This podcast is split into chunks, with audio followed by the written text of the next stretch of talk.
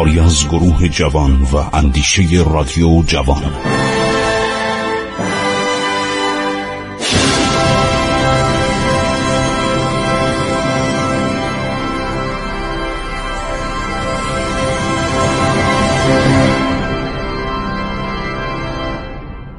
بسم الله الرحمن الرحیم. با سلام و درود به شما همیهنان گرامی و شنوندگان رادیو جوان. من خسرو معتزد با شما صحبت می کنم دوستان عزیز در دوران کوتاه سلطنت وهرام یا بهرام اول که فقط سه سال سلطنت کرد شخصی به نام اورولیان یا اورولیانوس امپراتور جدید روم به کشور تدمر یعنی پالمیر که الان در سوریه است. اطلاع داریم که چه حوادثی اتفاق میفته. لشکر کشید. زنوبیا یک ملکه عرب بود اسیر شد و دولت ایران نتونست کمکی به او بکند و او را به روم بردن. معمولا اسرا که می بردن یک حرکتی اینا می‌کردن در خیابانا اینا رو میچرخاندن. خب این ملکه بود سوار تخت روان یا گردونه اینو چرخوندن که آقا بفرمایید. اینم ملکه تدمر که عوض شد که این اسم پالمیرم بر این شهر می‌گفتن. گالینوس پسر والاریان امپراتور قبلی بود که او مدتی سلطنت می‌کنه بعد کلودیوس بر تخت سلطنت روم مینشینه. اورولیان پس از پیروزی بر گوتا و ژرمنها میاد سرزمین تدمر پالمی رو می‌گیره به دولت ایران اعلام جنگ میده. برام اول سعی می‌کنه که از در دوستی در بیاد. اما اورلیان خیلی غرور داشته. این امپراتورای روم اغلبشون چون از نظامیان بودن. عرض کردم که مرتب لگاتا کودتا می‌کردن میومدن بر سر کار.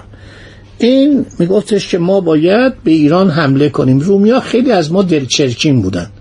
چون چندین بار شکست خورده بودن عرض کردم که از زمان کراسوس در دوران جمهوریت و همینطور در دوران آنتوان باز هم در عصر جمهوریت روم اینا به ایران لشکر کشیدن. حتی جولیوس سزار هم می‌خواست به ایران لشکر بکشه که عمرش جواب نداد. اینا یک خورده حسابی با ایرانیا داشتن.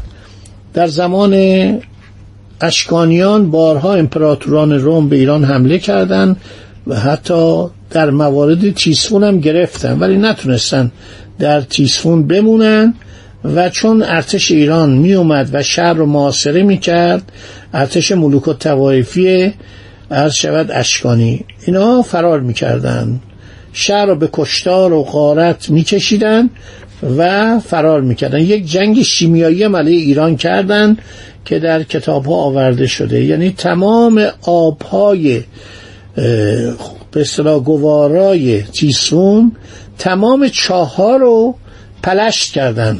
به نجاست کشیدن که ایجاد بیماری بکنن.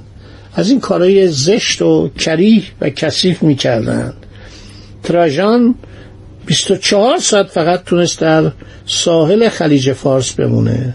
یک اسامی زیادی بود که من اینا رو براتون گفتم. حالا نوبت اورلیان شده. اورلیان خیلی از خودش راضی بود. لژیون های کنار دانوب اولیا یعنی در اروپا که اینها سالها در جنگ با جرمن ها بودن با آلمان ها بودن اینا رو آورد به ایران به مرزهای ایران.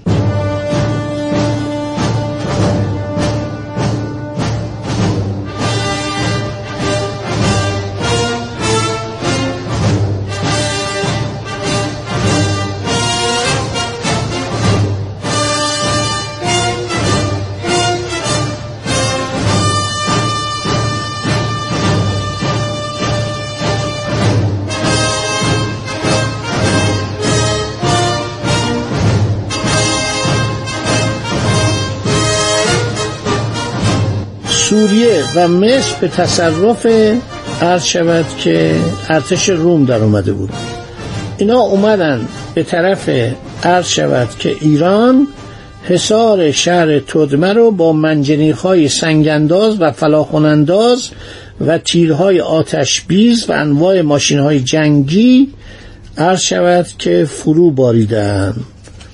ملکه زنوبیان که عرض کردم دستگیر شد و اورالیان بدون اینکه بتونه تیسفون رو تصرف کنه در یک کودتا کشته میشه و عرض کردم کاروس جانشینش میشه. کاروس میاد بهرام اولم میمیره بعد بهرام دوم پسر هرمز اول برادر بهرام اول جانشین او میشه. عرض شود که ما مرتب در حال جنگ با روم بودیم. شما تاریخ روما که نگاه کنید در مورد ایران اغلب سکوت کردن. یعنی مورخان رومی هر اندازه پرداختن به جرمن ها که در آلمان بودن به گوتا استروگوت ها واندال ها که در اسپانیا بودن به گال ها خیلی اشاره کردن که گال ها در فرانسه بودن. مردم فرانسه رو می‌گفتن گال. همینطور به انگلستان جاهای دیگه. ولی در مورد ایران ما خیلی سکوت می‌بینیم. برای اینکه شکست خوردن. و شکست برایشون خوشایند نبود. این ملت ایران در برابر یک چنین ملت نیرومندی عرض شود که مقاومت می‌کنه. بعد نوبت حکومت تتراشی میشه حکومت دوگانه میشه. که در حقیقت چهار نفر بودن. دو تا امپراتور بودن و دو تا دستیار امپراتور. اینا خیلی مفصله دوران سلطنت نرسی رو یک اشارات مختصری کردم. نرسی شکست می‌خوره با در جنگ با روم. همون که میدانی چون زن و بچه خودشو با ارتش می برد کار خیلی بدی می‌کردن. این پادشان ساسانی. خانواده نرسی در جنگ اسیر میشه و ایشون میاد و زیر بار یک قرارداد ننگین میره که چهل سال طول می‌کشه.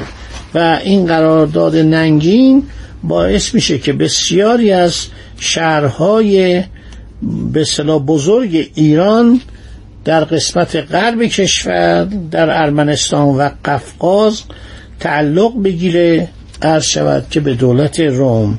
که البته ایرانی ها خیلی ناراحت بودن. و از این مسئله خیلی افسرده بودن.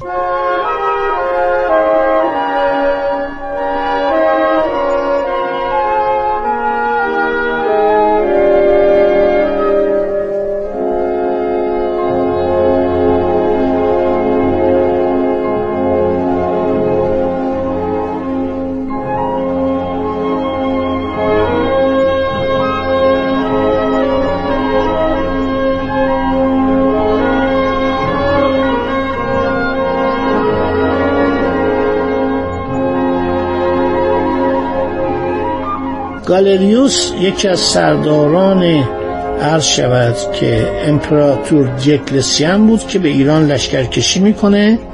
بعد از تمام ایالات روم سرباز میارن و میان و میجنگن با ایرانی ها این دوران عرض شود که بیچارگی ایرانه دوران ضعف ایرانه که سرداران روم در جاهای مختلف عرض شود که پیروز می شدن و فقط به خاطر اشتباه نرسی که عرض کردم همسر خودش و خانوادش همراهش بودن اینا رو گرفتن بردن شهر روم و این صلح ننگین در کنار رود آسپروتیس بر ایران تحمیل شد. در قرون وسطا این نام مثل ترکمانچای بود که قرنها بعد در اوایل قرن 19 میلادی بر ایران تحمیل کردید. پادشاهان دیگه ما داشتیم. عده اینها بسیار زیاده که نمی شود اینا رو بررسی کرد. و در این زمان ما یک همسایگان دیگه هم پیدا کردیم. عرض شود که همسایگان دیگر ما اعراب بودند. سرقینی ها بودن. عرض شود که سرقینیان که اینا اعراب اولیه بودن به ایران می اومدن به خاطر آب و هوای خوبش و عراضی کشاورزیش برای اینکه در ناحیه جزیرت العرب واقعا طبیعت خشک بود. طبیعت هیچ چیز نداشت و اینها می اومدن به طرف عراق و به طرف سوریه.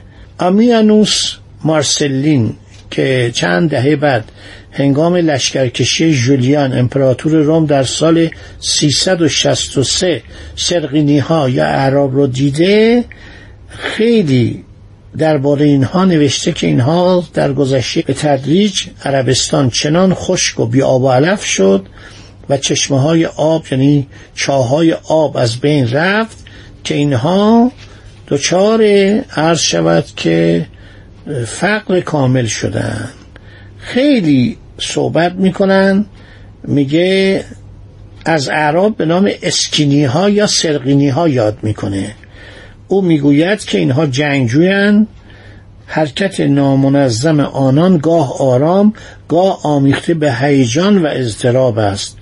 حرکت آنان با اسبانی تیستک راهوار و ترسناک و اشترانی لاغر انجام می‌گیرد.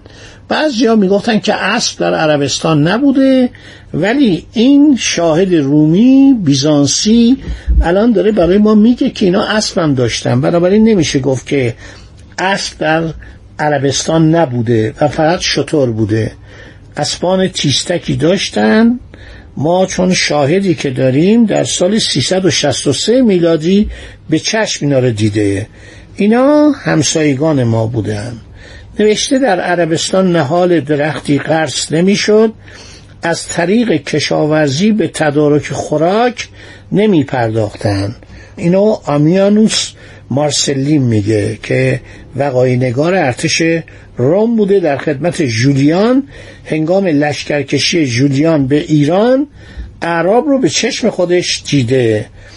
نوشته که از اقامت در مکانی ثابت بیزارن زندگی آنان همراه با حرکت مداوم است. نکات خیلی مفصلی این آمیانوس مارسلین یا امین مارسلین درباره زندگی سرقینی ها یا اعراب آن زمان صبح اینا همسایگان ما شده بودن. چون اینا به صورت چادرنشین بودن و حرکت می‌کردن.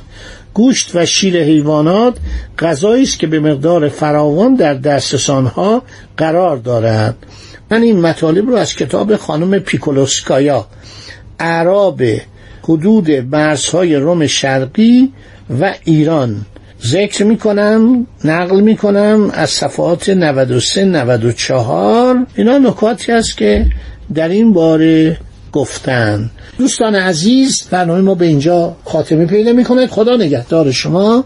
تا برنامه بعد.